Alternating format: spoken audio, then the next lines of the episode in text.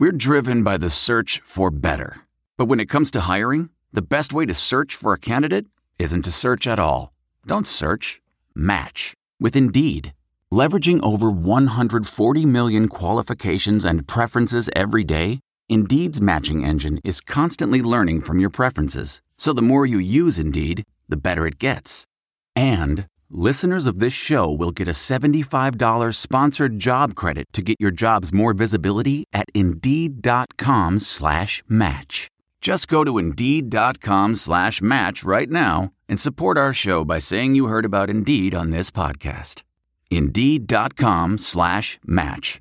Terms and conditions apply. Need to hire? You need Indeed. This episode of the Bears Talk Underground is brought to you by Sports Drink, your digital water cooler. Sports Drink is a newly created internet community that tries to find the intersection of sports and not sports. They're here to help us grow and to hate your favorite team. A rising tide lifts all boats, so go check them out online or in social. Go to sportsdrink.org or open Instagram and type in sports drink, spelled like sports drink, but without the vowels. So S P R T S D R N K. All we ask is that you close the door behind you. We're trying not to let out the funk. What's up, guys? We are finally heading into the home stretch of our 2022 opponent preview series because we've made it through our same place opponents, through the AFC East, through the NFC East, and we have arrived at our home division, the NFC North, the Lions, the Vikings, the Packers, and then finally, we talk about ourselves, the Chicago Bears, uh, to wrap it all up. And uh, so happy that you guys uh, enjoy the series. I love the feedback and, and the comments that we uh, that we get here. Uh, you can follow me on on Twitter at btu underscore Larry. It's the same thing on Instagram, although I don't post there much, just show announcements and stuff like that. Uh, you can also join the Facebook group. Just search Bears Talk Underground on Facebook. Join, like the group get in on the discussion. And um, you know, just thanks for thanks for being you and giving me a reason to keep doing shows because uh, I know somebody's out there uh, loving it, hating it, just listening to it's good enough for me. So. Uh, anyway, guys, like I said, we're we're we're heading into the home stretch here. It's the NFC North finally.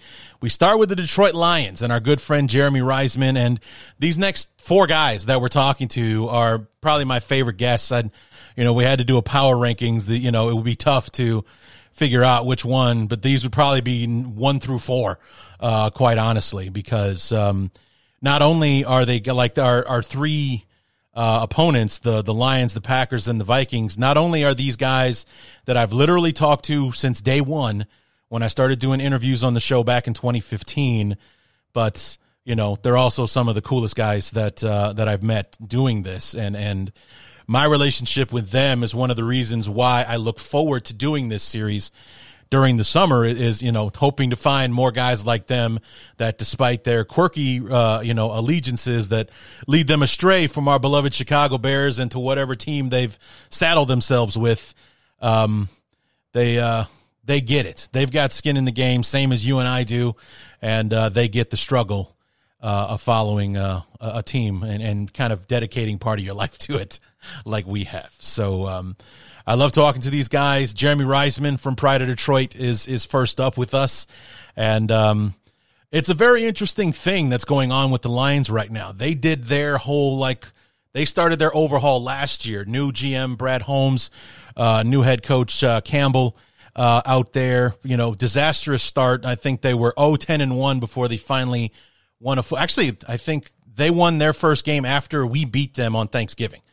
We beat them on Thanksgiving. They're 0 11 and 1. They finally beat Minnesota after the mini bye the following week. I, am pretty sure that's how it went down. But, um, you know, and then won like three of their last six games to, to close out the year. They finished 3 13 uh, and 1, had the second pick in the draft. So they got to uh, go in on, uh, on, you know, have access to one of the highest uh, caliber players in the draft, along with an extra first round pick they got from the Rams in the Matt Stafford trade and all that kind of stuff. So they're in year two uh, of their transition, whereas we, the Bears, are starting with uh, our first, uh, you know, a year one of our of our new transition, new head coach, new uh, general manager, overhauling the roster. We're, we're going to be virtually unrecognizable from the team that we were a year ago with all the new names and faces and stuff. Like, like preseason is going to be a bitch trying to figure out who all these players are. And then week one, when the season starts and everybody's got different numbers and everything's going to be even bigger pain in the ass. So probably won't know who the hell these guys are just by the sight of them until about week three or four. We finally get it down at that point. But, um, you know, the, the, the Bears future is uncertain. Uh, and all the chatter about whether or not the Bears are going to be the worst team in the league uh, right now. You have a hard time combating it because we just don't know who the Bears are right now, what they're bringing to the table, will it work, and you know, and all that kind of stuff. So it's it's annoying that they're so adamant that this is going to happen when nobody really knows. I mean, it could come in and work like gangbusters, like year one of Matt Nagy did, or it could be like year one with the Lions, where we start 0 11 and 1 before we, we figure out how to win a few games to close out the season. So we have no idea if this is going to be a fun season, if it's going to be a disaster of a year, if we're going to see great progress on the field. Maybe we don't see the wins, but we're seeing some solid play, some competition, blah, blah, blah. We just don't know. And, and that's why I can't wait for the season to start so we can start answering some of these questions. And this is where Jeremy and his group were from about a year ago trading away Stafford, you know, trimming all of the Matt Patricia fat from the roster and molding it in uh, Brad Holmes and, and uh, Dan Campbell's uh, vision and uh, you know taking their lumps year one and, and hoping to see a drastic improvement in year two. So it's going to be interesting to watch them. And on top of it all, they're the Hard Knocks pre uh, training camp team this year. So uh, you know we get to kind of get inside unfettered access to the team during the preseason to see how they're going to mold this team and get ready for 2022. So all right, enough from me. Let's go ahead and get right into this. Uh, this is our good friend Jeremy Reisman from SB Nation's Pride of Detroit, helping me preview the 2022 Detroit Lions on the Bears Talk Underground. So let's get to it.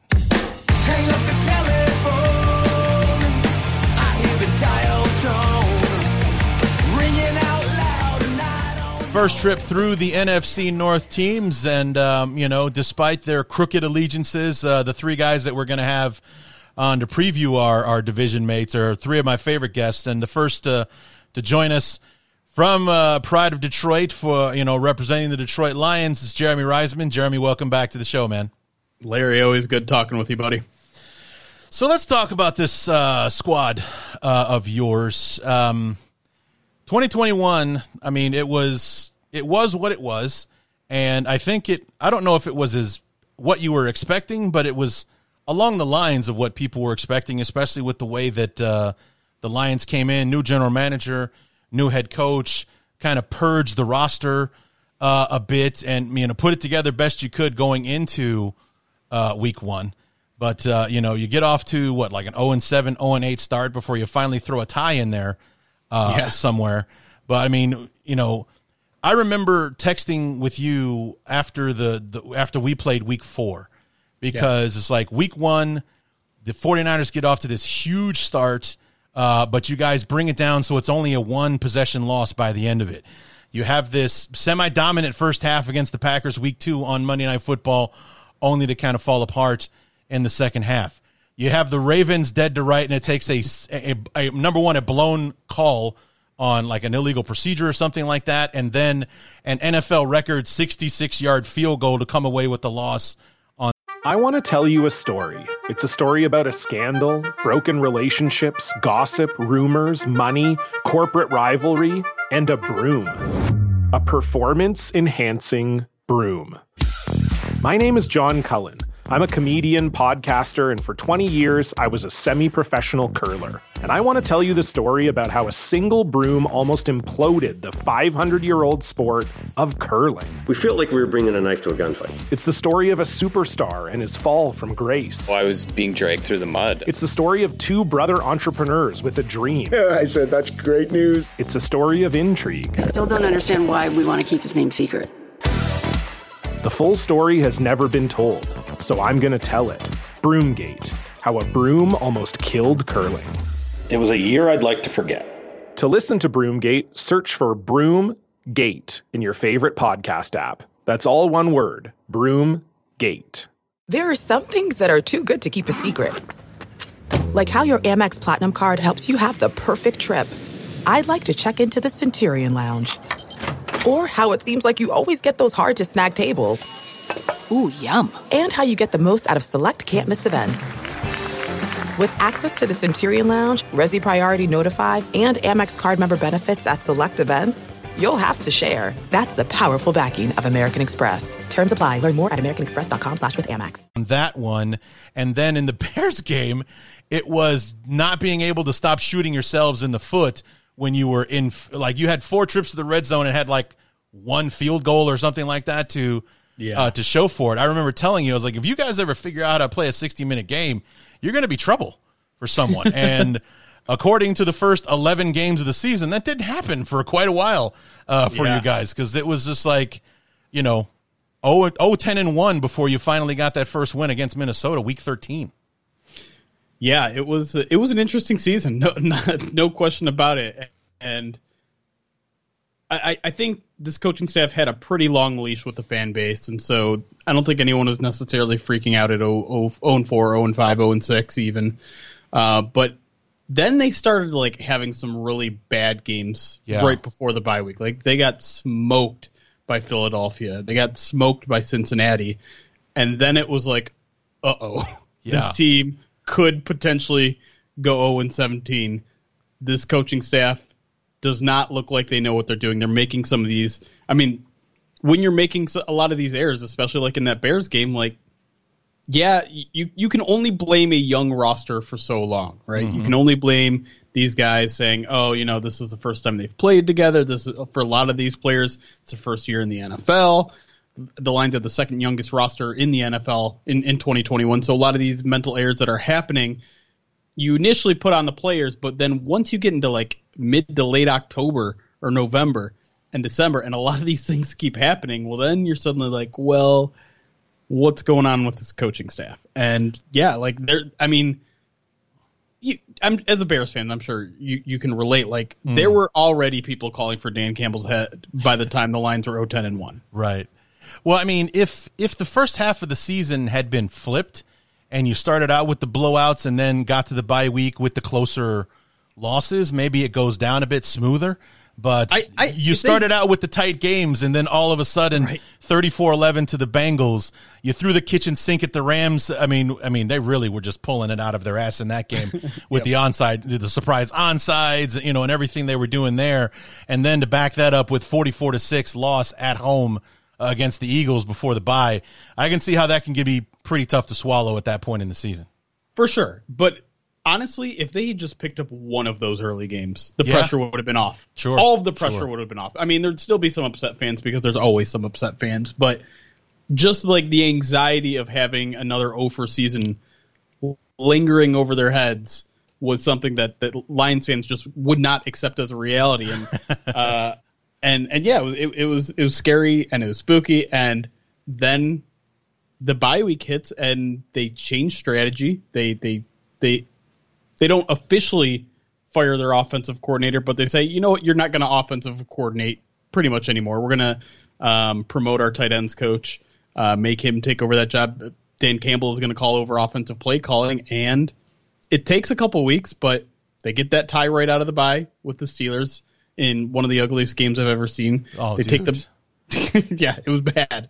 I mean, I think They- the Bears were were uh, were Monday night or so, there was a reason I wasn't watching the Bears that week, and so that was the game that I was watching, and I mean, it became like one like you know, you ever have a TV series where it's like you like it in the beginning, but as the season goes along, you you you don't like it anymore, but you want to see how it ends.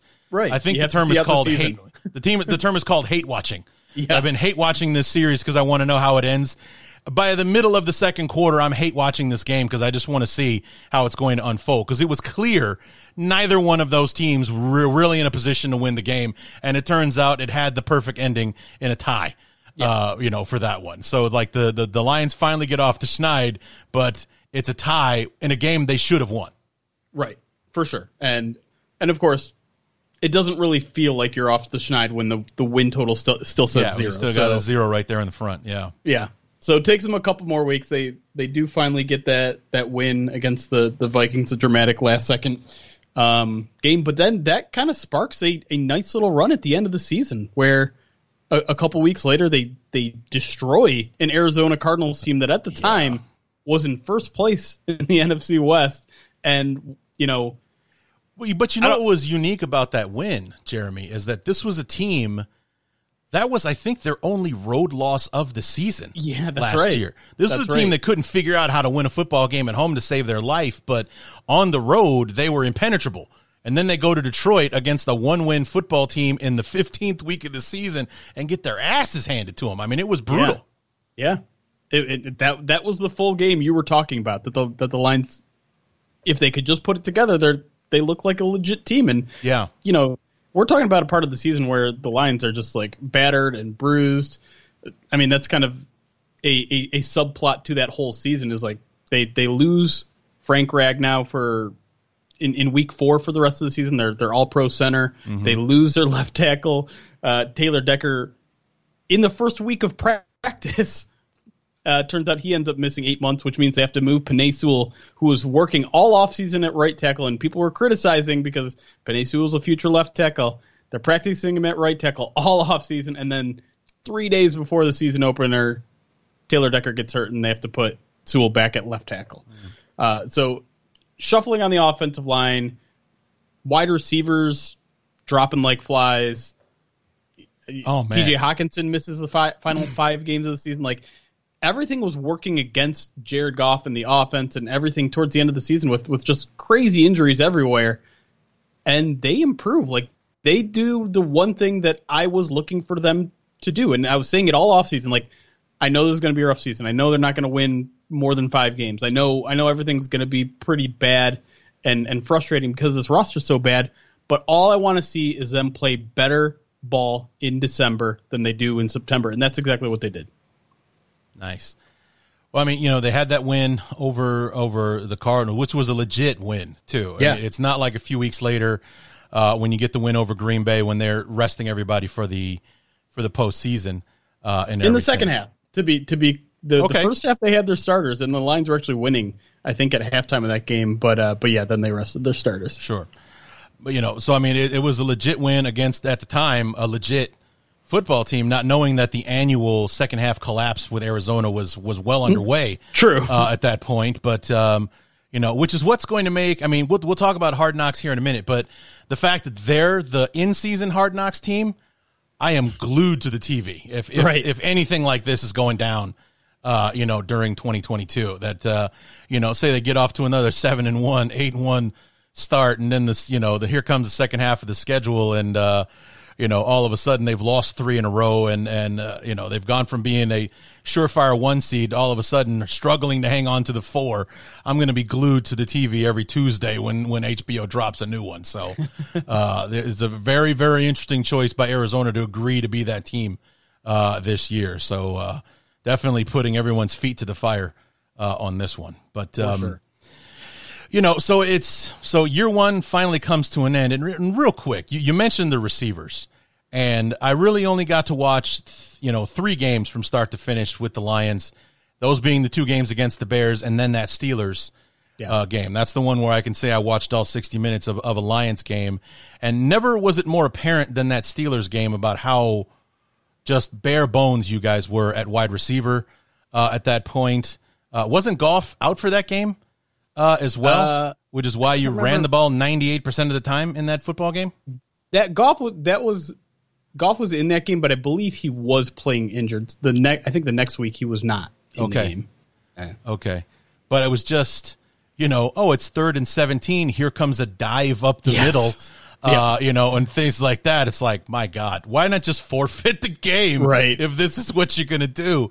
But, you know, going, I mean, sometimes, you know, the running back, I can't remember which one it was, was really kicking some ass that day, had a 100 yard day or, or whatever it was, and just, you know, out there getting it done. It's like, I don't know if this is good for the Lions or bad for the Steelers with the way that the, you, know, you guys are running all over them. But anytime you tried to throw, it was just like, okay, so we're just going to try to throw it left handed because apparently the right doesn't work and, you know, all that kind of stuff. I mean, it was just, and then not to mention, the poor kicker situation in that one where you had Oh, like yeah. your your punter trying to kick field goals and he hooked one into a different zip code than Yep. uh, where the where the goalposts were there at overtime.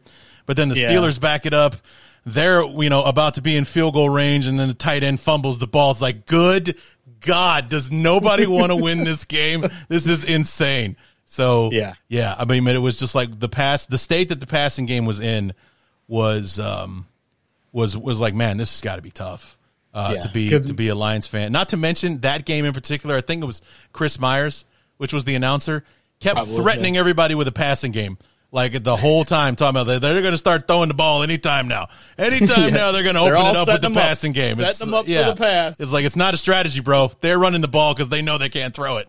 So yeah, that was uh, that was interesting on so many levels watching that uh, watching that game. So three thirteen and one. Uh, you know, you squeeze out those three wins. That that Vikings win was had to be satisfying. You were there too, weren't you?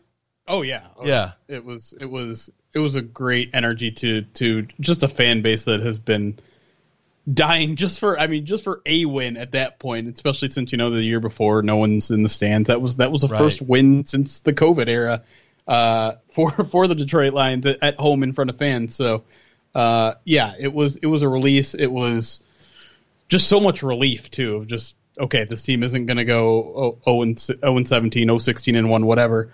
And and we we really like at that point the rest of the season is just a watch it, do, it doesn't even matter what happens. Like we all understood that this was going to be a rough season. They got out of the the whole let's just let's just kick back the rest of the season not put too much pressure on the team and start looking to 2022 What was the press box like when uh, when St. Brown catches that touchdown pass?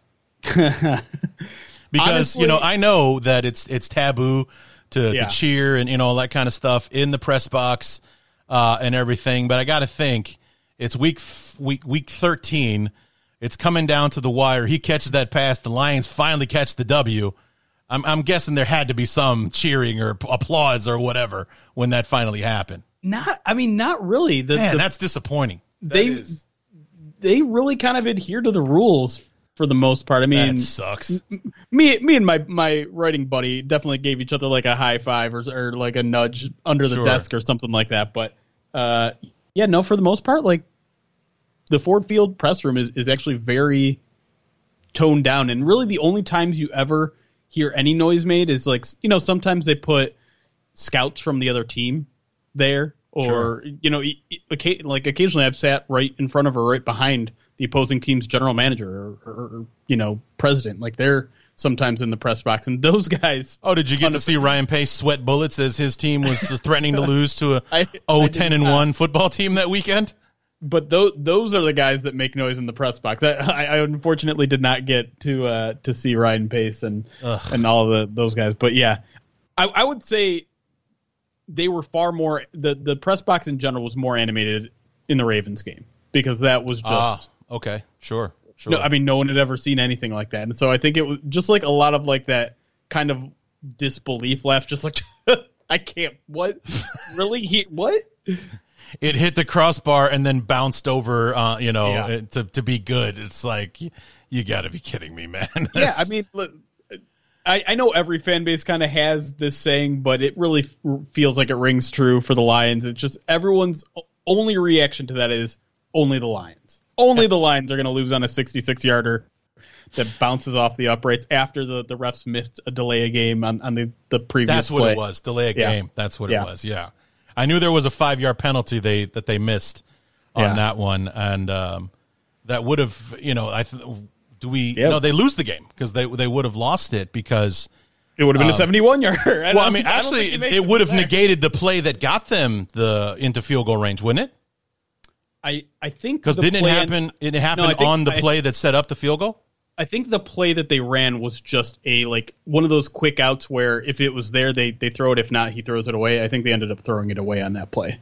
okay Yeah. because I thought it was uh, but yeah you're right the five yards would have made it a 71 yarder and then uh, we're probably going hail mary at that point Probably. You know, yeah. even with Justin Tucker kicking the ball, I don't, I don't know anyone who can kick it seventy goddamn yards in a game situation. You see guys kick eighty yarders when there's it's nothing but them and a tee. Uh, you see that happen all the time, but you know, like videos on Instagram and things like that. But to see a guy in a game situation put a seventy yarder through the uprights, I don't know about that. we're gonna have to wait until we're in altitude in, in Denver or something with a 20, Right. mile- 20 mile hour wind behind you. Uh, to make that possible. So, so we move in into the off season. What's your general manager's name again? Uh, Brad Brad Holmes. Holmes, that's it. Okay, Yep. came from the Rams. Uh, Brought Jared Goff with him. We go into the off season and free agency. Not a very busy period uh, for you guys. Were, was it was it a salary cap thing, or is it we're still working Detroit to be a destination kind of thing? Uh, I would say it, it, it's a little bit of both. They they weren't cap strapped, but they weren't. You know, they they, they weren't weren't, like the Jacksonville Jaguars Yeah, with yeah. like a hundred plus uh, million uh, ready to go. Um, and and they spent a lot of their money, and and I think this drew some fans uh, ire. Um, but they spent a lot of money on their own guys. They they bring back a bunch of uh, you know Charles Harris has kind of a, a breakout year with Detroit. They they re-signed him to a multi-year deal. Tracy Walker, a, a safety that that's been around for a while and, and kind of had a, a a nice year last year, also gets re-signed. They, they they bring back Josh Reynolds, a guy who who joined the team mid-season and and kind of was part of the reason the offense was able to turn things around. They bring him back. Kalif Raymond, a special teams guy, they bring him back. So they they kind of spend the majority of their money just bringing guys back because I think they again like they realize this is a slow a slow build. These are the kind of guys that that that fit the culture of what they were trying to do. Culture has been like an absolutely huge kind of focus by both Brad Holmes and obviously Dan Campbell. Just the, these guys that are hard workers because they believe that sort of mentality is is, is contagious. And if you fill your room with guys like that, you're going to get the best out of just about everyone on your roster. So I, I- I think Brad Holmes wasn't ready to really. And, and I don't think he thinks the roster is in a spot where they go splashing in free agency. I mean, depending on who you ask, I think most people see free agency as almost like a last piece of the puzzle kind of thing, where Yeah. like you get your young foundation in place, and then when you think you're ready to compete, then you add those couple extra pieces by by making some big splashes in free agency. The Lions haven't done that in their first two years because they're not there. They're not close to ready in terms of their roster. I think we might see them get a little more aggressive next year, but maybe not. Maybe Brad Holmes is like is, is going to be you know like the Packers of old, where it's just we're not going to win March. We're going to win the draft, and then we're going to win football season. Right. Well, you know, for all of his faults, I think Ryan Pace had the at, at least vocalized the the best, um, as you know, the best uh, definition of what free agency is. Is like free agency is a tool that you use so you can take the best player available in the draft. Yeah, You know, so you're drafting for Right. talent, not for need. Uh, You know, when the when the draft uh, rolls around, didn't always do that, but you know, because he couldn't always win March, unfortunately. Right. you know, and, and sometimes that's what it looked like he was trying to do, which is why we're going to be paying for Jimmy Graham and Nick Foles, even though they're not on the team this year. So, go been there, man. yeah, yeah, for sure. But one of the the nice pieces you did add, uh, DJ Chark from the Jaguars. Everybody else was getting paid to stay in or come to Jacksonville. He took money to leave. Not the worst idea. Um, Yeah. But um, you bring him in. It was like one year's ten million uh, for that. Uh, you bring in Mike Hughes uh, from Kansas City. Uh, Jarrad Davis, now that uh, what's his Patricia's gone, decided he Yeah. can come back uh, to Detroit and uh, probably happily did so after a year with the Jets. And um, I see uh, uh, Garrett Griffin, you signed away a tight end from New Orleans. DeShon Elliott signed away from the Ravens. And uh, Chris Board, a linebacker from the, the Ravens, all coming into uh, what Dan Campbell and, and Holmes are trying to put together out there. Yeah, and all those, I, I believe, all of those are, are one-year deals, which again, not not by accident. So it's Yeah. exactly what the Lions did last year: one-year deals, short-term things, seeing who sticks, give them all an opportunity to compete, and if you do well, you get re-signed. Like that's exactly what they did with Charles Harris last year. And I think that's of- what, what we're seeing Ryan Poles doing. One Yeah. year for Brian, Byron Pringle, one year for Equanimeous St. Brown, one year, uh, you know, for pretty much everybody except for like Lucas Patrick, who got a two year deal, you Yeah. know, kind of thing. I mean, the only guy that he tried to give any kind of money to, uh, and, and was the only guy that he gave more than two years to was Ogunjobi, and that didn't work out because of his uh, physical.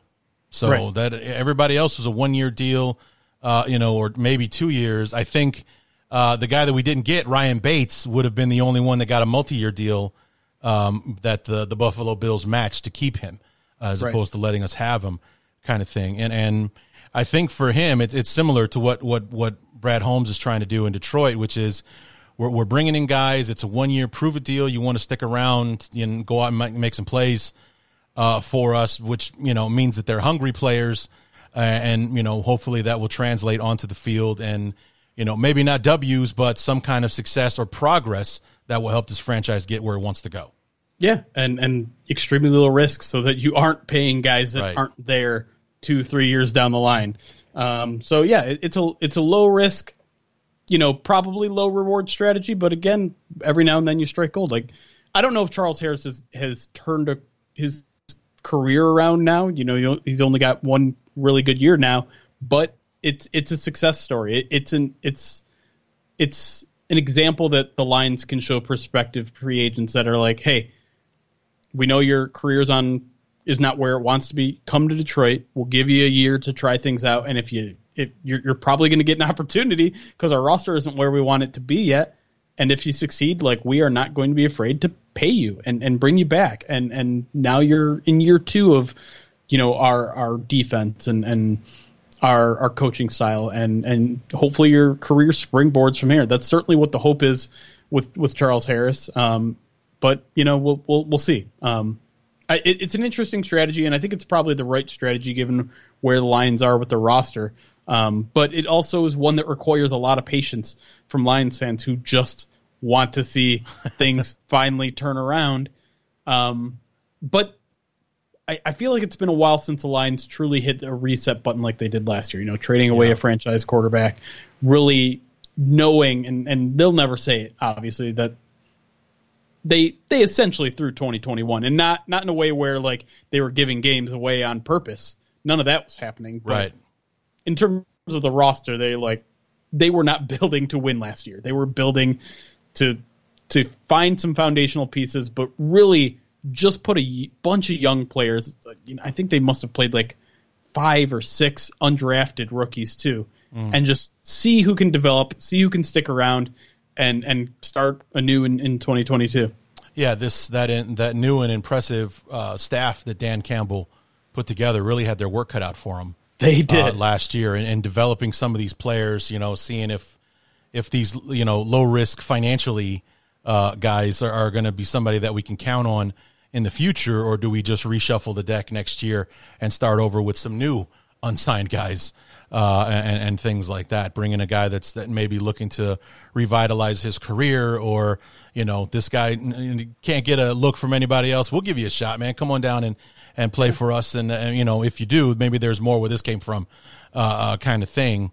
It's um, it does it is a, a philosophy that requires uh, a lot of patience, and uh, you know, it's the same thing for for us as as Bear fans. That um, you know, after you know what two playoff seasons in the last ten years, if that uh, kind of thing. We want to see a franchise that's in a position to win now, which is what made, you know, for most people anyway, this offseason under Ryan Poles, the first one, so frustrating was, you know, I think it was m- maybe, like, I think Ogunjobi was day two, but like the next move didn't come for like four or five days after. like, he was not kidding when he said that they were going to be players in the second and third wave uh, of free agency because that's when dominoes like Equanimeous St. Brown and Byron Pringle and um, Cruikshank, the uh, the safety, that's when those those dominoes started to fall. But it's like none of those are sexy signings that are going to be like, ooh, can't wait to see this guy at a Bear uniform.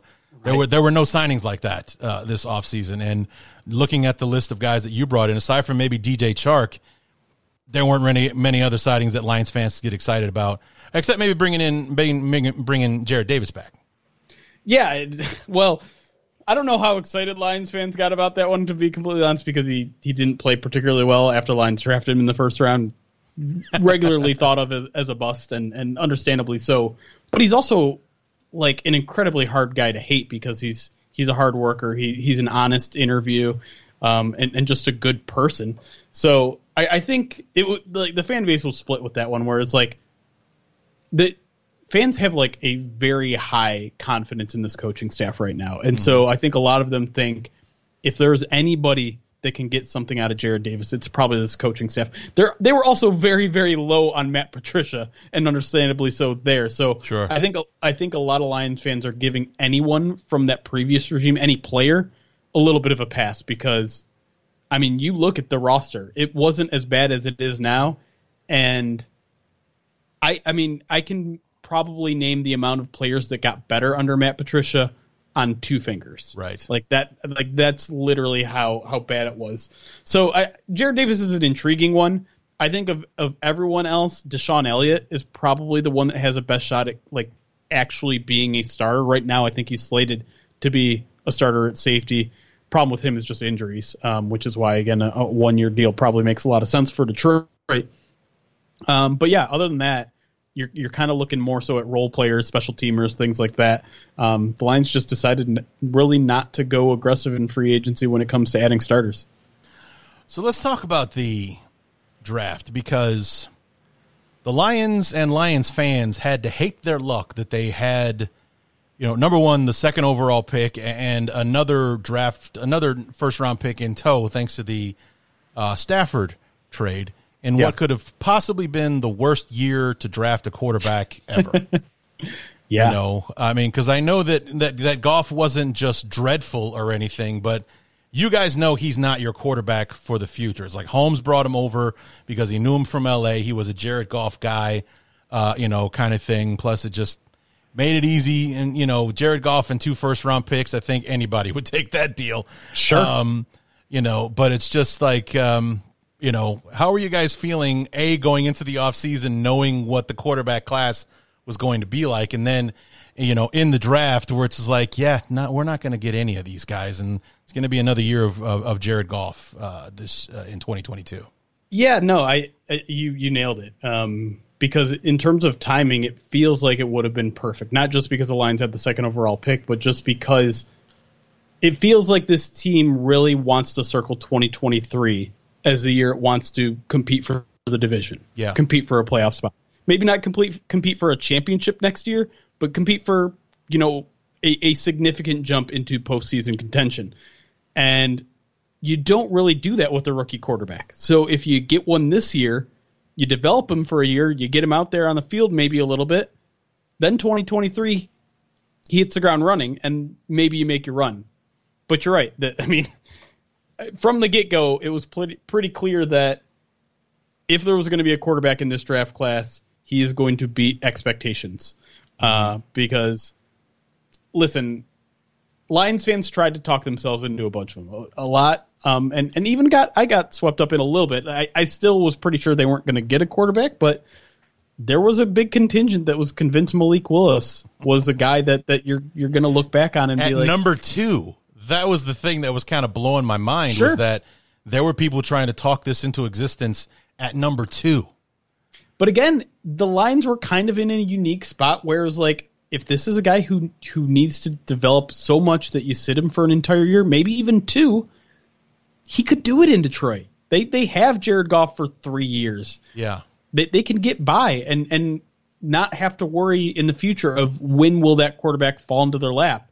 And so I certainly understood the the idea behind it. And I'm not a quarterback scout. I'm I'm I'm not great at at the draft just isn't my thing. So I just kind of went along You're a little bit with that, it and yeah. then just like listen, like I know Malik went in what the fourth round Third round. Yeah. Third Late- round? Late third. Yeah. Tennessee. and and you know a bunch of fans are now clowning all the fans that said get Malik at two, but like it's not it's not ridiculous to think that Malik could develop into a really good quarterback as a third round pick. It it certainly happens before. It, it's a rarity. It would certainly break the mold, but it, it it could happen, and and maybe if it does, maybe the lines come to regret it a little bit. But I think what ended up happening made most Lions fans pretty excited, regardless of what they thought of the quarterback. Well, I was class. just going to ask, is like because this kind of seems like for the second year in a row, the draft fell to the, just the way that you wanted it to. Yeah. in, in that you you got the guy that you wanted, and you didn't have to move up or down uh, to get your hands on him because Jacksonville got it in their heads that uh, was it Trayvon Young. Travon Walker. Yeah. Walker, that Yeah. Travon Walker was the was the number one guy, and so he goes number one overall to Jacksonville, which leads what many people consider to be the best player in the draft, Aidan Hutchinson, there for the taking. So not only is he what many people consider to be the best player in the draft, he's also a Michigan guy, which means Lions fans, for the most part, already love him, and now he's wearing the silver and blue. I, well, I would say about half of half of Lions fans because there is a big contingent of Michigan State fans. Oh, who, I'm sure. Yeah. Uh, you know, not not the Not biggest. Aidan Hutchinson fans, Yeah. and some would would call him a fraud because Michigan State shut him down, and you know all that all that fun in in state rivalry stuff. But but yeah, I mean. It, it, it's worth noting that this was also just not a great draft class in general. Like Aidan, No. a lot of people say a guy like Aidan Hutchinson would have gone maybe outside the top ten if if this draft class was the same as it was, you know, in 2021. Um, so th- there was a little bit of a letdown at that point, but it, it's hard to be mad about Aidan Hutchinson because, like you said, I wouldn't say unanimous necessarily, say, or, or maybe even not even the majority, but a good amount of people thought he was the best player in this class. Um, he he does have that local flair to maybe sell jerseys, which I don't personally care about, but um, most of all is culture fit, right? I, I mentioned how important culture is, and that dude is just a relentless player on the field who is going to give 100% effort in the first, second, third, fourth quarter, overtime if there is. He'll he'll give effort in the locker room afterwards. Like he's that kind of crazy player that that I mean, you, we saw the video of, of, of Dan Campbell's reaction when when Travon Walker goes first overall. Pretty significant fist pump from the dude because that was I mean they are just going to be kind of a match made in heaven in terms of personality fit. So uh, it, it it all kind of lines up and obviously need it, it, it meets a need there because pass rusher there's a this is a pass rush that really hasn't ranked in the top five probably probably hasn't ranked in the top ten since Ndamukong Suh was on the team. Like it's been that bad for that long, and so um, Aidan Hutchinson's you know a well-rounded player. I, I wouldn't say he's you know a, a guy that's going to immediately be like a, a Bosa brother or anything like that. But there are some think that is his ceiling eventually, um, and and in the meantime he's going to be really good against the run too. So again, meet to need, really good culture fit. Um, arguably the best player on the board. It, it's hard to get mad at that pick. Yeah. Um, and then you had the 32nd pick, and I don't know what the hell the Vikings were thinking. Sure. Uh, but they thought it was a good idea to trade with a division rival and put a new weapon in their hands when uh, you trade up from 32 to 12 to take Jameson Williams out of Alabama, the wide receiver, uh, off the board. And as a Bear fan, I'm like, what the hell are you guys doing? you know, not that I'm particularly afraid of Jameson No. Williams or anything like that, but it's just like, why are you helping them? What is wrong with you? Let somebody else do that. And, you know, apparently they just couldn't say no to the draft pick. So they let you guys make the pick and move up the board to take Williams. And, uh, you know, so there he is, a brand new toy for Jared Goff to play with. Yeah, man, that was that was a whirlwind of a like a, a three or four minute span where it was just like we're just finishing up writing stuff on Aidan Hutchinson, and then like one person in the media room's like, "Uh, the Lions are back on the clock," and everyone's like, "What? What's happening?" And I think, of course, like the nat- national in- natural inclination at that moment was like, "Are they getting a quarterback right now? Are they moving up and getting a quarterback?" Like, Well, I mean, that's what I, I watched on the NFL Network, and Daniel Jeremiah was absolutely certain it was going to be, you know, like Pickett or Willis or somebody like that coming off the board, uh, you know, because they moved up twenty spots, Yeah, uh, to right. you know to do that, and, and gave up some some pretty decent draft capital in order to do it too. Well, yeah, and that's the other thing. So the way the the trade ended work ended up working out is basically the Lions traded up 20 spots in, in the first round. They traded up 20 spots from the sec from the third to the second round, but then gave up 34. Right, And when you put it that way, it doesn't sound that bad. It- right. and and in a lot of ways it wasn't that bad. Um, I, I think, and I think that's why a person like me who is almost universally against trading up in the NFL draft, especially when you're a team like the Detroit Lions who Right. they had pick 2, 32, and 34 and 46, I want to say. So, you know, four picks in the top 50. Why are you trading that? You need as many players as possible. This roster sucks. but but when you, you you essentially only lose one pick you know, um, in terms of like net picks. Um, granted, you know, it is a is it it is a top forty pick. I think it it it makes it feel a little bit better, and and you can look at whatever trade chart you want. I I would say most of them favored Detroit, but not all of them. Um, and then you get a huge need, an absolute huge need in wide receiver, and and arguably a guy who would have been the first one off the board if it wasn't for the ACL tear, tear in the in the national championship game. Right. Well, suddenly you loosen your your your vice grip on on the trade up, you know, hate, and and suddenly you're like, okay, well, this is actually kind of exciting. Lions just got a guy who could arguably be the best defensive player in this draft.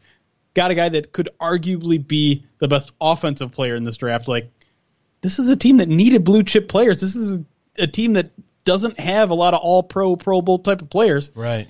If they sacrifice one extra pick to get two, well, then suddenly I, I, I don't feel like I'm in a position to complain. Yeah, like I said, my beef was more with the Vikings than it was with you sure. guys. Yeah. Like, why are you helping them, you idiots? Because they did it again. Because yeah. that 34th pick they got from you, they traded to Green Bay right. to get Christian Watson. I was like, wait yeah. till I talk to Chris Gates tomorrow night, man. This is like, we're going to have a conversation about this. It's like, I know he's new on the job, you know, this, right. this Kwesi Adolfo guy, but what the, you know, what are you doing? Why are you? It's like you're trading like he's still with Cleveland, and it doesn't matter that you're trading with Detroit and Minnesota, like with Detroit and Green Bay. Like you're in division with these guys now. You're not supposed to be doing business with them on draft day.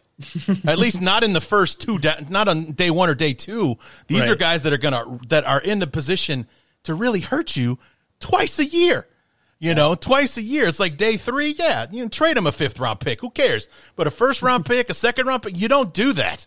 You're not in division. You just don't because you think you're helping yourself. You're really helping them uh, as well, or at least the potential for it to help them more than it helps you is is there. And I think on both moves, you guys won that trade, and the Packers won their trade as well. So it's like okay, so these two teams got better with the help of a division rival that they have to, you know, they're going to be able to use these weapons on these guys twice a year. It's like I just couldn't wrap my head around. It's like what are they doing?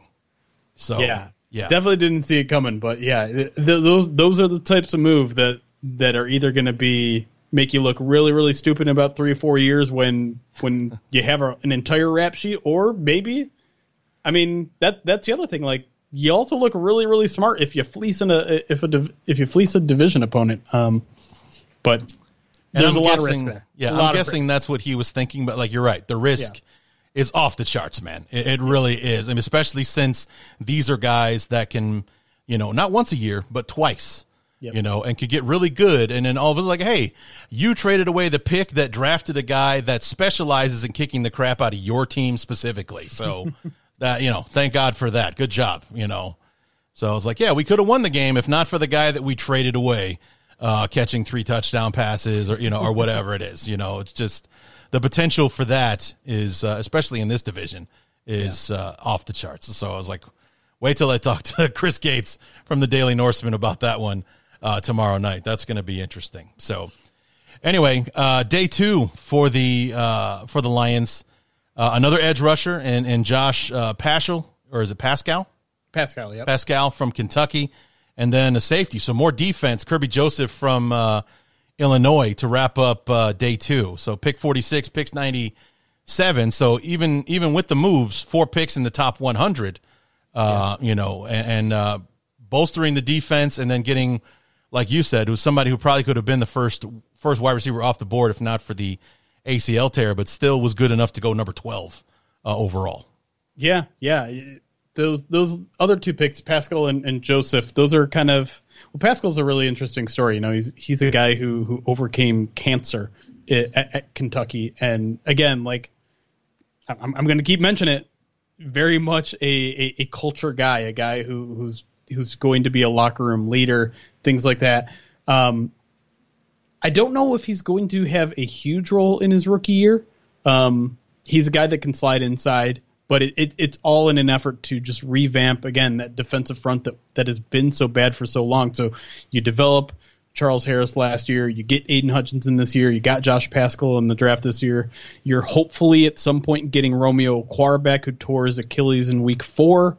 um, but was coming off a 10 sack season of his own. So, and and and last year too, right? They they get Alim McNeill in the in the in the third round. They get Levi Onwuzurike in the second round. You're hoping that those guys take a a year two jump. Those are defensive tackles. So now two defensive tackles in twenty in the 2021 draft, two edge rushers in this year's draft. It's clear that they are trying to get better in the trenches, but because these guys are so young, because um, some of them are coming off some some injuries and, and, and things like that. It's going to take a while. Again, patience, patience, patience. But it's clear where this team wants to get better and and what their plan is to do so. Uh, day three, tight end James Mitchell in the fifth round out of Virginia Tech. Linebacker, some boring names here, man. And I don't think it's uh, up uh, up Detroit's alley here. Malcolm Rodriguez in the uh, sixth round. Another edge rusher, James Houston out of Jackson State in the sixth, and then the seventh rounder to wrap it up, Chase Lucas from Arizona State. So none of these guys can. Actually, I don't see one guy that would be on your your your. It's going on right now, right? The the the, the tournament for for the names. name bracket. That's there right. Go, yeah. The name bracket. Yeah. Yeah. Uh, Chase Lucas, I think, is up there. Okay. Uh, I don't know what it is about that name, but yeah, not not a strong class when it comes to to name bracket. Yeah, because Uh, most of these guys are only like two or three syllables for the last names. I mean, Right. Onzarike, that's what tw- six or seven, you know, syllables uh, Yeah. for that one, and you know, it was much better last year. yeah last year. But you know, was- you got you got DJ Chark in free agency. That's Sure, a good two sure. seed right there. Yeah. Yeah. but yeah, it's it's always fascinating when I see you guys tweet those and, and then you go and you look at the names. It's like, dear God, these are all on the same team. So it's like, why do they do this? It's like, I don't know. They do it every single year. And it's always entertaining as hell to keep track of. And but what what's funny is I don't know if, if you guys like the ballot stuff or whatever it is. There always seems to be a name that either makes it or wins it. That is like, why did this name win? There were so many better ones. Yeah. I, so yeah, we, we do a, a, a bracket of just 64 of what I deem to be the best names on the team and, and just let people vote on and, and run it like, you know, an NCAA tournament. And yeah, you're right. Basically, it's just now become accepted that people cheat. just for fun because like it- this isn't something that we need to take that seriously. So Damion Ratley won last year, Right. Which it's an okay Not a bad name. Not a bad but name. it's not Amon-Ra St. Brown. Right. Or Ozenrique, uh, you know. yeah, yeah. What's his first name? Levi. Levi. Levi. Oh, yeah. There you go. Yeah. Halapoulivaati Vaitai. Right. Like, It's- you know what? I still remember how you told me how to pronounce that guy's name. can you do it for me? Or, Uh, what, what's the name again? One more time. Halapoulivaati Vaitai. Halapula Vati Vaitai. Love it. I love You know, it. Yes. Play that funky music, white boy. It's like, Yep. that's probably one of my favorite things you've ever said to me. I, I like to tell as many people that, uh, and I, I think it was, I can't remember what Eagles writer it was, that, that it was either Michael Kist or someone else, but he, they're, they're the ones that passed it along to me because obviously he was an Eagle before he, he made it to Detroit. But yeah, um, Damion Ratley, um, Amani Oruwariye won it one year, Quandre Diggs, Jace Billingsley was like a crazy story because his hometown of, of Winnemucca, Nevada, Oh, God. got word of the tournament. And you know he he was an undrafted rookie I think at the time. So they're just like they're searching for any news about him because he's in this small town. And so they they stumble upon this this name bracket tournament and they essentially get the entire city to vote for him in every single round and he won But that's awesome, man. I mean, that's a lot of exposure for you guys and, and a small win for a guy that's probably not even in the league anymore. he is not you Right. nailed it So, so overall thoughts. I mean, I know you guys are probably in love with your first two picks, but everything Yeah. else that followed, uh, thoughts on Pascal and beyond after that. Yeah, I mean, I I think it's going to take a while for some of these guys to to really make it on on the field. Um, a lot of them will, will, will contribute on special teams when it you know because they had that just a huge kind of gap between day two and day three because they they picked 97th overall with that Kerby Joseph pick.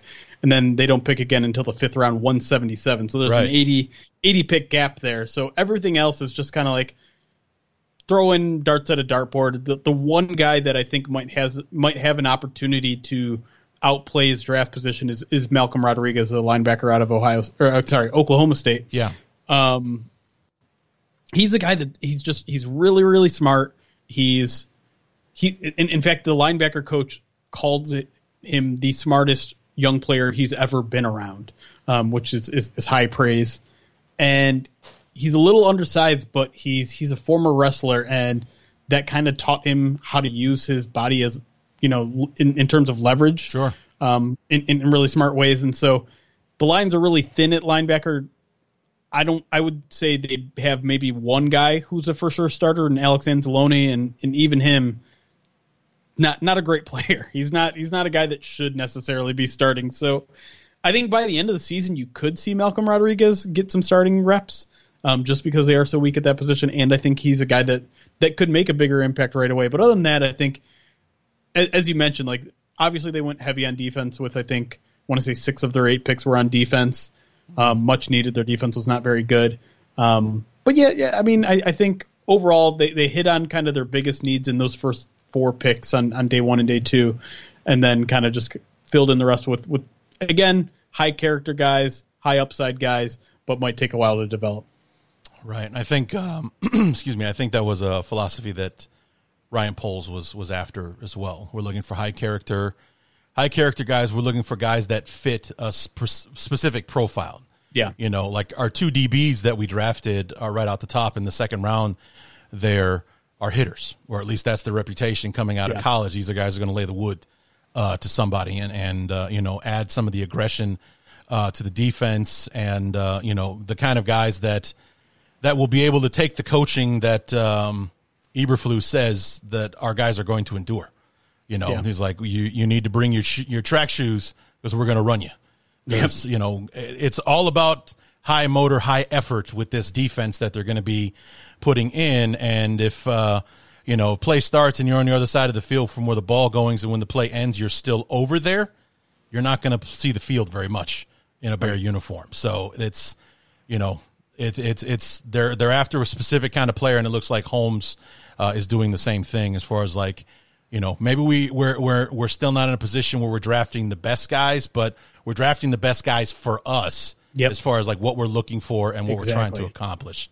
Uh, That's here. exactly what he's doing. Yep. So before we get to the schedule, obviously training camp comes first, and you guys were, I don't know, deemed or cursed to be the Hard Knocks team. how how you feeling about that? I love it. Yeah. Personally, I I think I've been dying for this for years and it's almost a blessing that it, it's taken this long because I find this coaching staff, I find a lot of these players to be oh, yeah. extremely entertaining. I can't wait to have unfettered access to uh, to Dan Campbell. I can't. hundred percent. Listen, like just being out there during OTAs, like Aaron Glenn is out there spinning on his back like a break dancer because the defense beat the offense in one in one rep. Like that's the kind of stuff that you see on a daily basis I can only imagine what's happening behind the closed doors too. Right. And so I listen, I I know I'm too close to the situation to to maybe necessarily say this with confidence, but I do think that the Lions are going to win over some some people that that watch Hard Knocks. I think that I think they're going to gain some fans. I I I don't know if they're going to get crazy ratings because I feel like Hard Knocks has just fallen off for whatever reason. I think yeah, people don't care about right. it yeah. as much anymore. I don't know if Dan Campbell is enough of a pull, as soon as some of these clips go on Twitter, I think it might hook some people in, man. I, I think the Lions are, are, a really interesting team, and I think they're a very entertaining team. Um, at least before before Sundays, we'll see we'll see how they're entertaining they are in the actual games. But I think when you when you look at what they're doing, you look at the kind of the strategy they have when it comes to coaching and and player reputations and, and, and the way they run practice. I think it's going to be very entertaining television, and, and I, I'm I'm really excited to see it. Yeah, I I, I hope because we still have the same owners, unfortunately, but I hope that maybe Ryan Poles won't share the same view as Ryan Pace as far as um, allowing Hard Knocks to to yeah. whether it be training camp or the regular. I like I, I don't think I'd want to see the Bears during the regular season, but training camp, absolutely. I, I would love to see how they construct the roster or who the characters on the team are what undrafted free agent are they going to follow to see whether or not he makes the roster, uh, you know, kind of thing. Because that's kind of like this, the formula for right. for Hard Knocks. Who's that? Yep. Who's that undrafted guy that that's you know on the fringe, on the bubble? Can he make the roster? Will he get that call? You know right. that kind of thing. And then of course, I'm sure we're going to be all over Aidan Hutchinson and Jameson Williams or sure. or something like that, seeing how they're handling you know the money and the responsibility that comes with being a high draft choice and you know and all that kind of stuff. And then of course Dan Campbell being the according to the rest of the country that doesn't get to see him on a daily basis, a total whack job uh, of a head coach, and you know how he's going to be out there, and you know how does uh, Brad Holmes handle being in front of the camera, and, and uh, you know what will they share, what will they tell the cameras to turn away from, and, and all that Right. kind of stuff. So Yeah. uh, it, it is an interesting series, and you're right, it has kind of fallen off, especially since. They've done the Cowboys like five times now. It's like Right. somebody else volunteer or the NFL tells them like, you know what? You're going to be the, the hard knocks team this year as opposed to taking volunteers. It's like, you know what? It's your turn. And uh, I would love to see the Bears uh, do it, especially for the training camp, uh, especially now that it's all in Halas Hall. Right. You know, like we're, we're not talking about going out to Bourbonnais anymore or, or God forbid, even Platteville in the old days, but uh, you know, we're, we're there. That's, that's where they're going to be every day, regardless is Halas Hall. So I Yeah. would, uh, I would like to see that. And the Lions were one of those teams that, that couldn't, you know, quote unquote, couldn't say no because they weren't, they didn't have a first time head coach. They weren't in the playoffs in the past two years and Right. whatever. There was some other third one. They haven't been on the show in, in the past 10 years. Um, so, some speculate, and this is pure speculation. I want, I want to make sure I'm not reporting anything. Um, but, but there was speculation that um, there was kind of like a trade off, like a quid pro quo because the Lions ended up getting the 2024 NFL draft. Ah, So it was just like, we'll do this if you give us this, sure.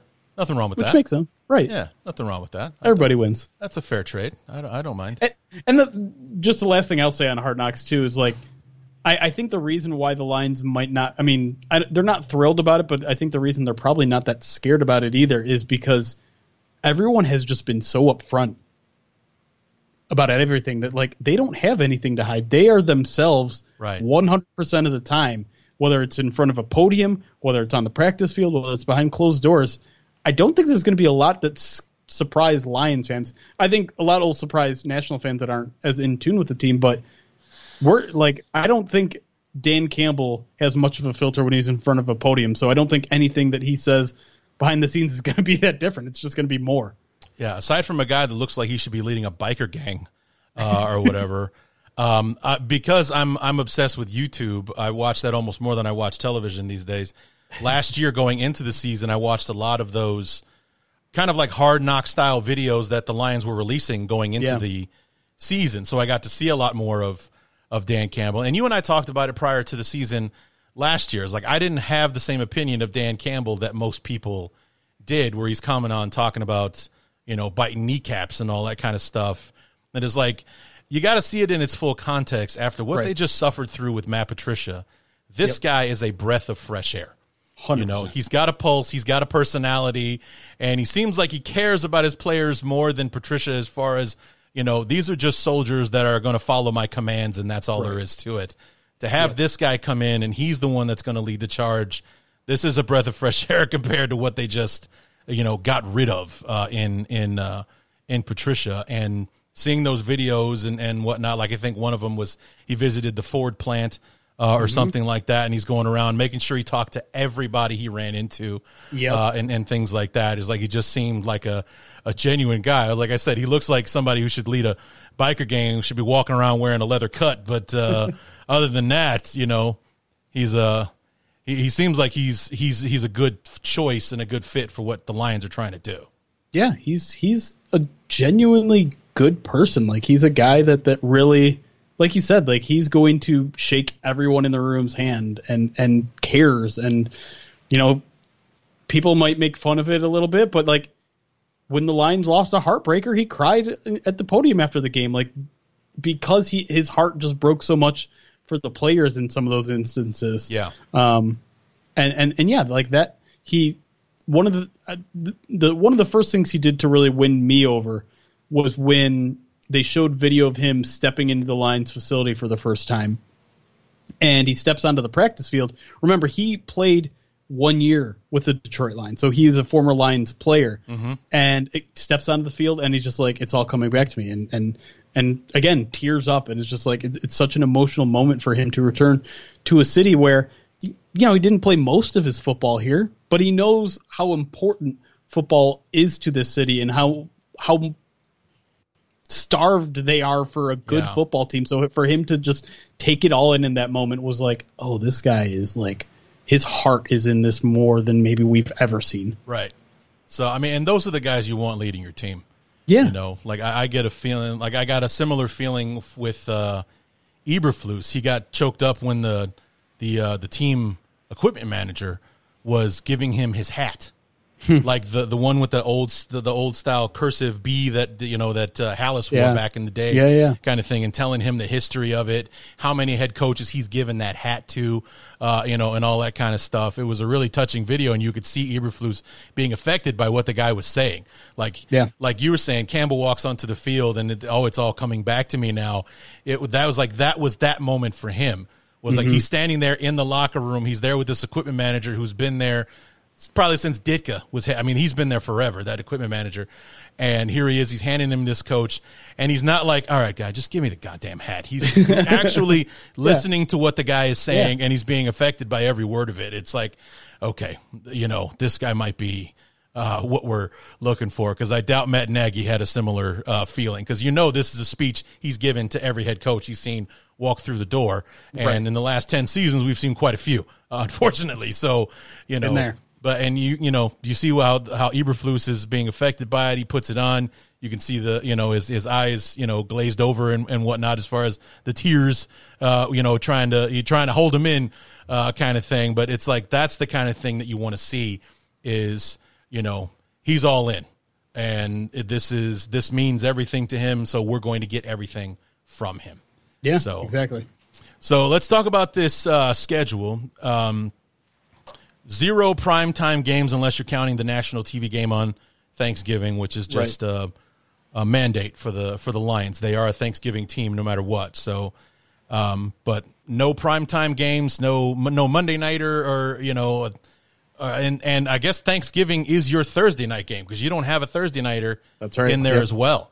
So I mean, the NFL is like, hey man, if you want the spotlight, you're going to have to earn it uh, this Right. year. We gave you a Monday night game last year, uh, you know, week two, and I mean, you, you you did well in the first half, not so much in the second, but uh, you know, but then you lost the first ten out of eleven football games. So I don't know if we want to have that on national TV. Right. But um, start with a couple of uh, home games. Home for the Eagles, home for the Commanders. Uh, at Minnesota, so your first division game, week three. Then home for the Seahawks. Then at New England. So out of the first five games before an early week six bye, three home games in the first five weeks.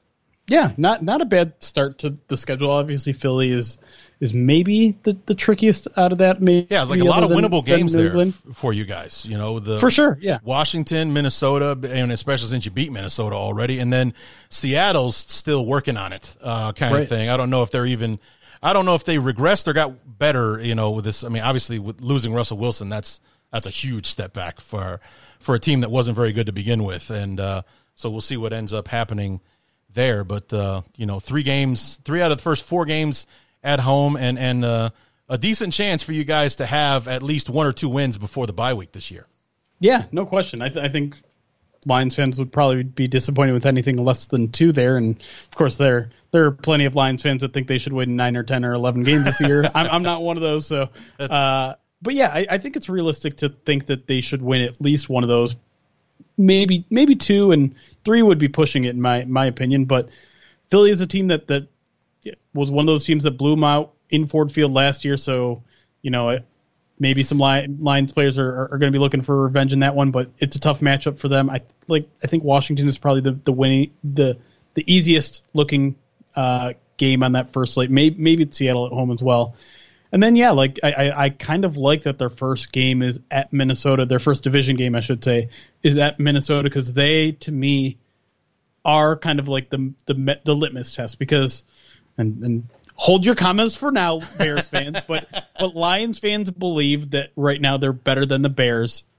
The debate is are they as good as the Vikings? Are they are they the second team in the division or the third team in the division? So going to the Minnesota early, kind of getting that one out of the way, seeing where they stand is is really going to be a nice litmus test to see where this Lions team has has how much progress I guess that they've made since last year. Well, allow me to pull back the curtain here for just a moment. This is actually our second attempt at this uh, interview. That's right. Uh, because uh, Jeremy had a construction crew outside of his house literally trying to beat their way in when we tried to have this interview take place uh, last night. But one of the things that we talked about while we were waiting for them to wrap up was was what you just said. Lions fans are, you know, automatically think that with the Bears in their spot and what you guys are doing in year two, that that's two wins right off the board. It's like, here's the thing.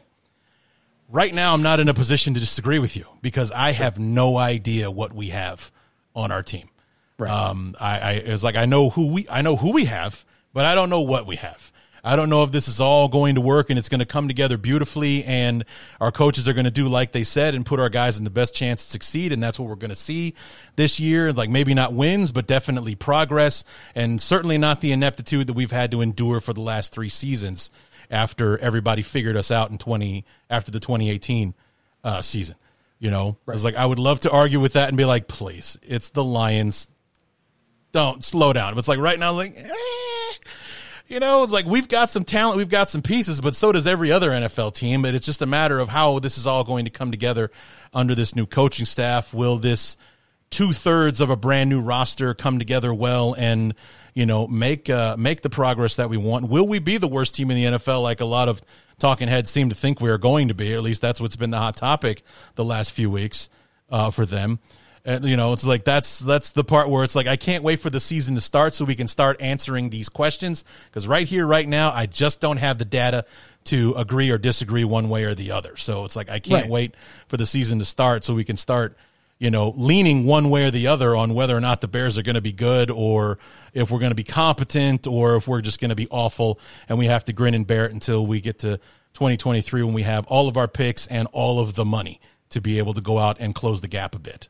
Yeah, and I, I, think the point of view from most Lions fans is the Bears are where the Lions were last year, and so sure. the Lions are are one step ahead in, in the rebuild, and therefore they they automatically sweep the Bears, which is where I step in and be like, okay, slow your roll, Lions fans. Like, I agree that right now I think the Lions are going to be a better team than the Bears. That doesn't mean I am just granting them two games against Chicago because, as we talked about last night, um, while we weren't recording, like these Lions Bears matchups are just insane so and weird. ridiculous, and no one ever feels good about their team after them. And so, I mean, I I would predict I think a split every single year, no matter what each team looks like, just because. the, the games are insane. They're, they're weird. I mean, it probably should have happened last year. It certainly right. It should have happened in opposition in 2020.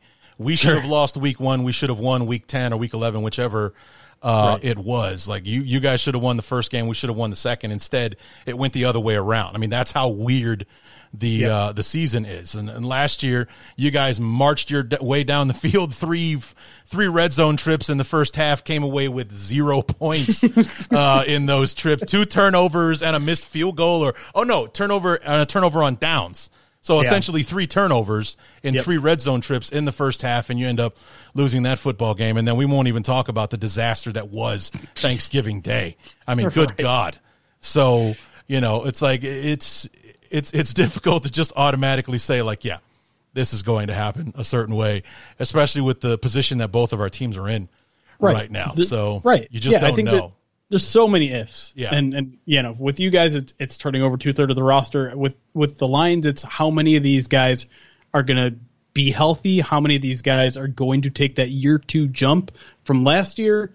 And and yeah, like how how much is everyone gonna take a year two jump? How much how much that we saw, you know, the Lions go three and three down the stretch. Jared Goff went three and one down in his last four starts. How much of that is actually going to carry over? How much of that was just you played bad teams at bad times, or you, you it's just such a small sample size. It's hard to be like, oh well, Jared Goff turned a corner. Now he's going to be, you know, the Jared Goff he was that that went to the Super Bowl. Yeah. Like, it, or the the guy that proved himself to be the number one overall pick in the in the 2016 draft and stuff like right. that.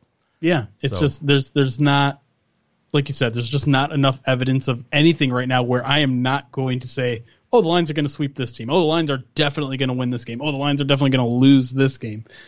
Just well, too I'll much. Tell you what, man, I'd love to see it. Uh, I really would for the for the Lions to to turn this thing on its head because I'm a I'm a kid of the late '80s and early '90s as far as like when I was just absolutely consuming football and, and building my love for the sport, and those were the days of of Barry Sanders and the Lions making frequent trips to the playoffs. So yeah.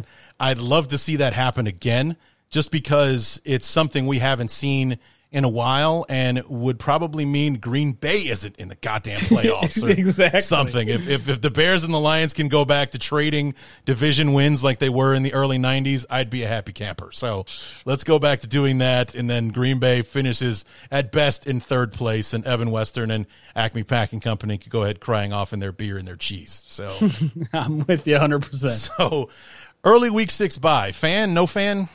Not, I'm never a fan of an early bye. Yeah. Yeah. And so, it feels like the Lions have been cursed with that for a while. Last year they they got a, a, pretty late one in I think it was week ten, but week six, I mean, you have to go twelve straight games to finish the season. Yeah. No break. It's no break. Yeah.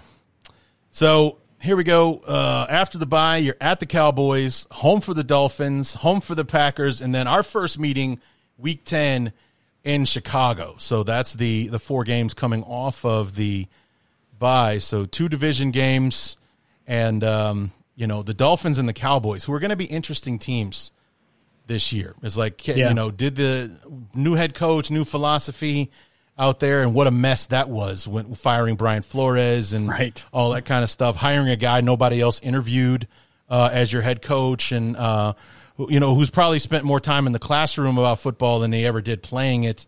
Uh, kind of thing. So, can he be the next Joe Gibbs, or will he be a, a joke, but like, what the hell were they thinking hiring this guy, uh, kind of thing. And then the Cowboys, who on paper regressed during the offseason. Like they are not as good a football team on paper as they were at the end of it. They lost a lot of players, traded away Amari Cooper. They lost, you know, a couple of offensive linemen that are playing in different, like La'el Collins is in Cincinnati now and, yeah. uh, and all that kind of stuff.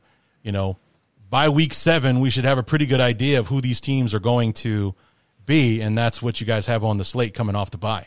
Yeah, and I think you nailed it. Like we, at this point, probably have a good idea that Green Bay is going to be pretty good, but Miami and Dallas are just uh, they, they feel like 50-50 toss-ups between yeah. like they could be legitimate contenders or they could be disasters. Mm-hmm. Um, because both both of those franchises kind of have that that that that variance every year. I feel like because sometimes well, I mean, Miami looks like they're on the verge of finally winning the AFC East and, and becoming something big, but most of the time they're not. And then mm-hmm. Dallas is just like, I mean, they were they were a really good team last year, and they just completely blow it in the playoffs. And now, will they be like?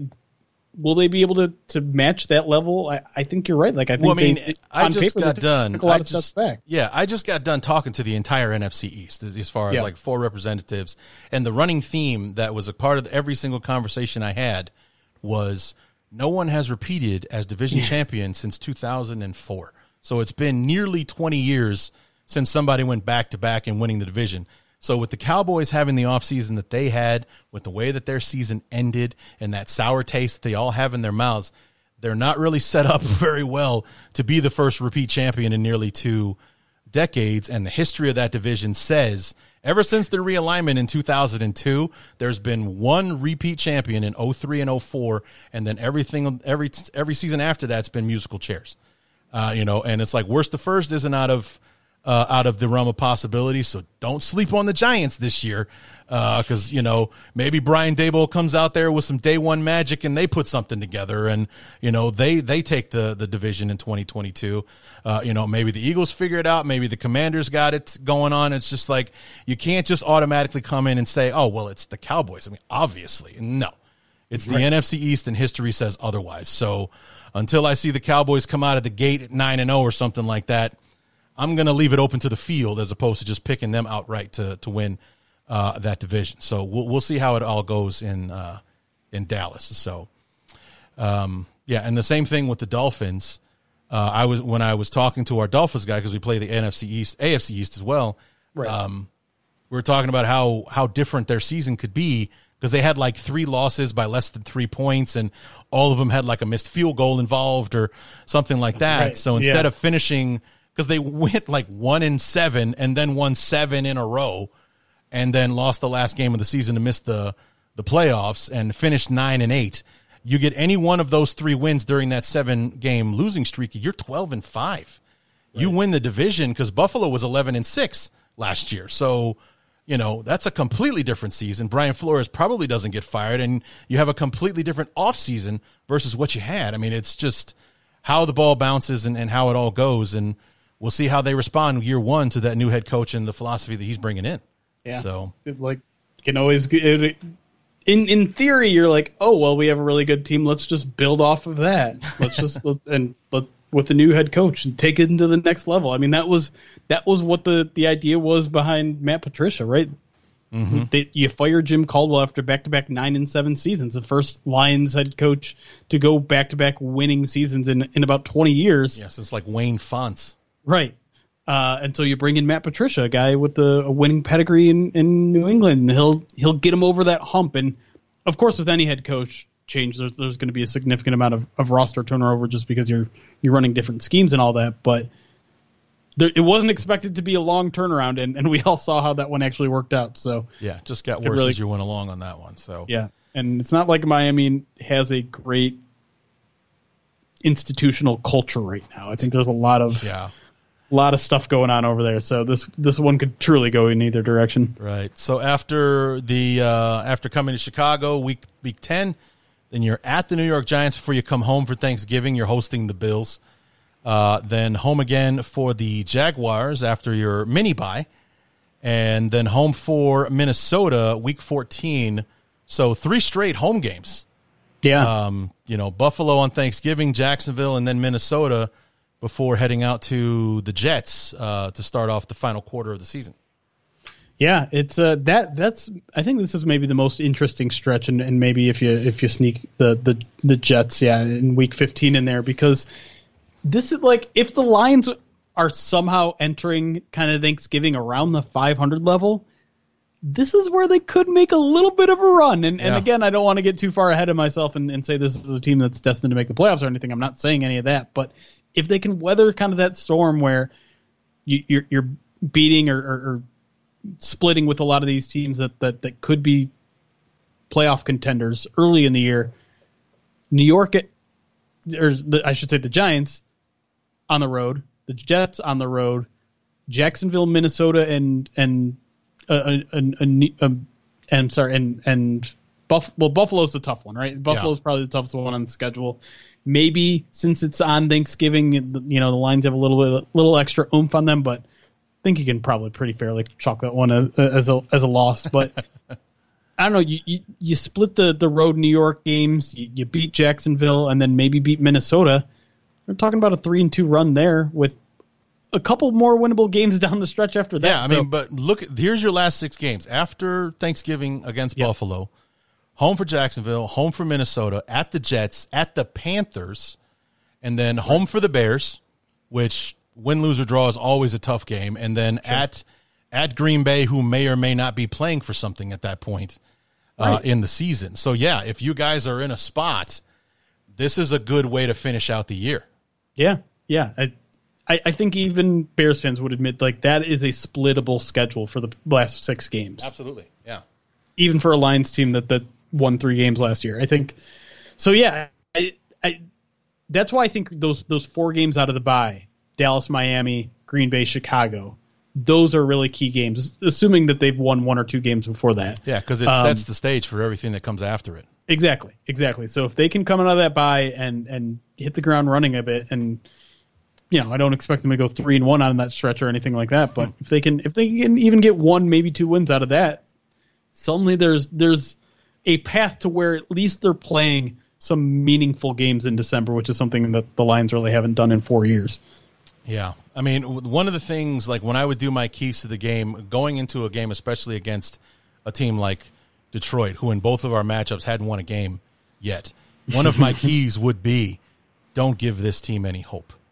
You know, do, don't do anything that's going Right. to give them a, an idea that they've got a shot in this one because you're just asking for trouble.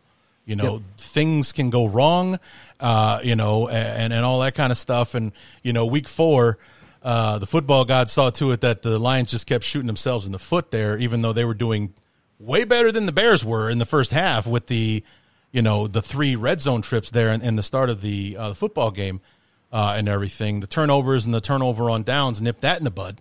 Um, but, you know, the Thanksgiving game, and and here you are, you're a week or two removed from the from the non-loss against the Steelers, and you're on national TV, early game. Here you are, the home crowd is there, and uh, and all that kind of stuff. It's a winnable game, which you guys didn't have many of those uh, last year. The Bears didn't come stumbling into that one for sure, and you know it goes all the way down to the wire before the Bears can kick a field goal to uh, to win the football game, and it was just a disaster of a game leading up to that moment. I mean, not to mention you and I talked about it last night.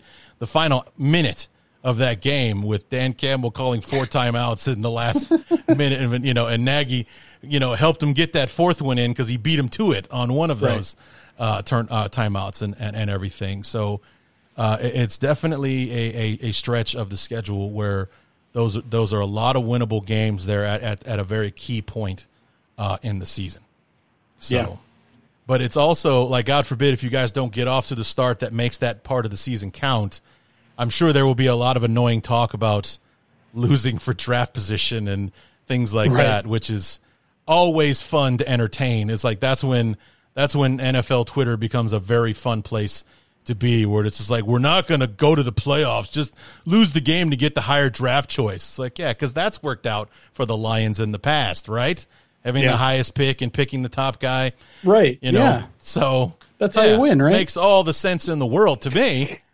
so yeah, but it's just uh, it is what it is. But it'll be interesting to to see how it all uh, unfolds, and I'll definitely be watching uh, Hard Knocks to see maybe if we can spot you in there. I'm sure you guys are be able to see him during training camp, right? Don't they? Don't they train in Detroit? Yeah. Yep. Okay. Yep. They technically Allen Park, but that's where their their main facility is. They don't travel out of town or anything like that. How much access do you guys have to them during that time? Um. So I'll, I'll be at every practice, but um. Oh, nice. Yeah. I, I won't. I won't like get any behind the scenes sort of stuff Sure, that, sure, sure, that they'll sure. get. Yeah. All right, maybe I catch you in the background somewhere. Maybe you Maybe. never know. Maybe So, you'll see um, my arm holding uh, an iPhone to, to get a recording from one of these guys. There you go. So we don't get to talk to you till week ten, so we got a good four months before we get a chance to uh, preview uh, week ten matchup. But I'll both have a pretty good idea what our teams are uh, heading into uh, that one. And hell, the game might actually even mean something uh, Sure. when we see each other, especially at that point in the year. So uh, we look forward to having you back on then. Where can we keep up with you in the meantime? Yeah, obviously Pride of Detroit is where all my uh, all my content goes. Whether it's written stuff, uh, we do a podcast, um, we do live streaming on Twitch, twitch.tv slash Pride of Detroit. If you're if you're into the Twitch, if you're one of the, the cool kids who are into Twitch, um, and then you can follow all my personal stuff, which has some line stuff and TV stuff and all sorts of fun stuff on my Twitter account at Detroit on Lion. Yeah, All how's that uh, that hot dog debate going? You, you still uh, still trying to hash that one out? Is it a sandwich or not a sandwich or whatever? And I believe there was a, like a spaghetti one at some point, and uh, you know some kind of controversy about pasta. Uh, and he's a good Twitter follow for sure. His personal account, uh, Detroit on is it Detroit Online, right?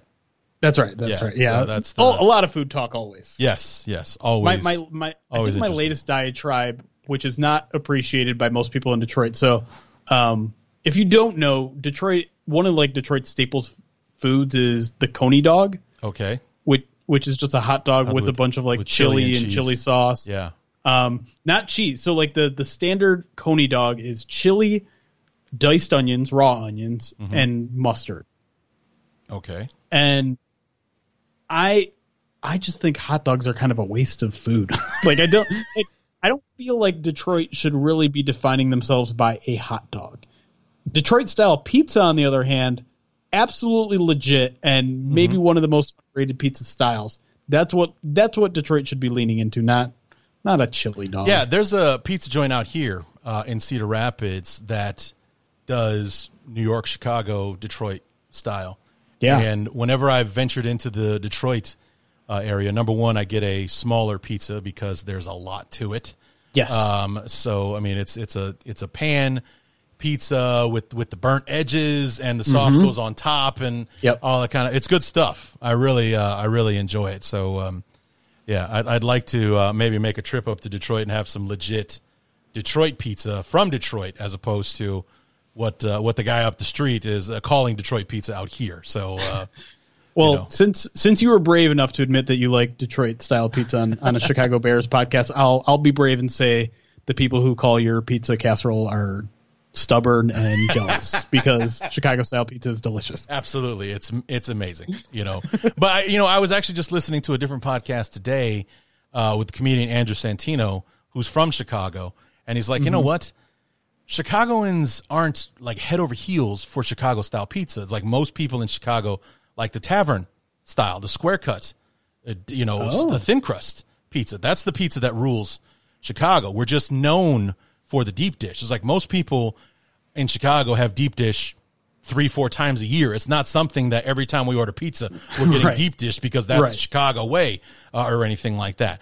I love deep style, deep dish. I have my a favorite in Lou Malnati's. That's the best pizza in the world as far as I'm concerned. But whenever we go to Lou Malnati's, we order the thin crust just as much as we do the, the, the deep dish. It's- Interesting. yeah. Okay. So it's I it's not it's not the end all be all in Chicago. That's a misconception as far as the food. Hot dogs, on the other hand, there is a Chicago style hot dog. It's very specific that you you know, Yeah. like you said, with the mustard and the raw onions and the chili with the um with the Chicago style. You know, it's got to have the celery salt, the sport peppers. It's a very specific kind of relish that has to be on it. Has to have the poppy seed buns and all that kind of stuff. If you're missing any of that, it's not a Chicago dog. We're moving on to the next one, uh, kind of thing. so, yeah, look what this conversation has blossomed into. But, Yep. uh, but anyway, you know, you know what I'm talking about. So it's um it's interesting how how like when a town is identified by you know the, the kind of food that comes out of that town and everything and how picky people can be about it or or how that opinion is shaped by everyone else who doesn't come from there and and doesn't know it you know the whole casserole thing with the, Right. with the pizza and whatnot Right. so all right jeremy as usual this has been a blast and um you know sad that it won't be until week 10 that we get a chance to talk to you but um we look forward to uh to that and uh we'll talk to you there i guess Yeah, we'll we'll see each other when we're 10, 10 and 0, right? Absolutely. We're both. Uh, well, you have a bye in there, so you'll be nine Oh, and zero, right, nine and and we'll be oh. ten Okay. and zero because our bye week isn't until week fourteen this year. So to be two, the colossal matchup: Bears Lions nine and zero versus ten and zero, playing for supremacy in Ford Field. Who would have thunk it, right? Love it.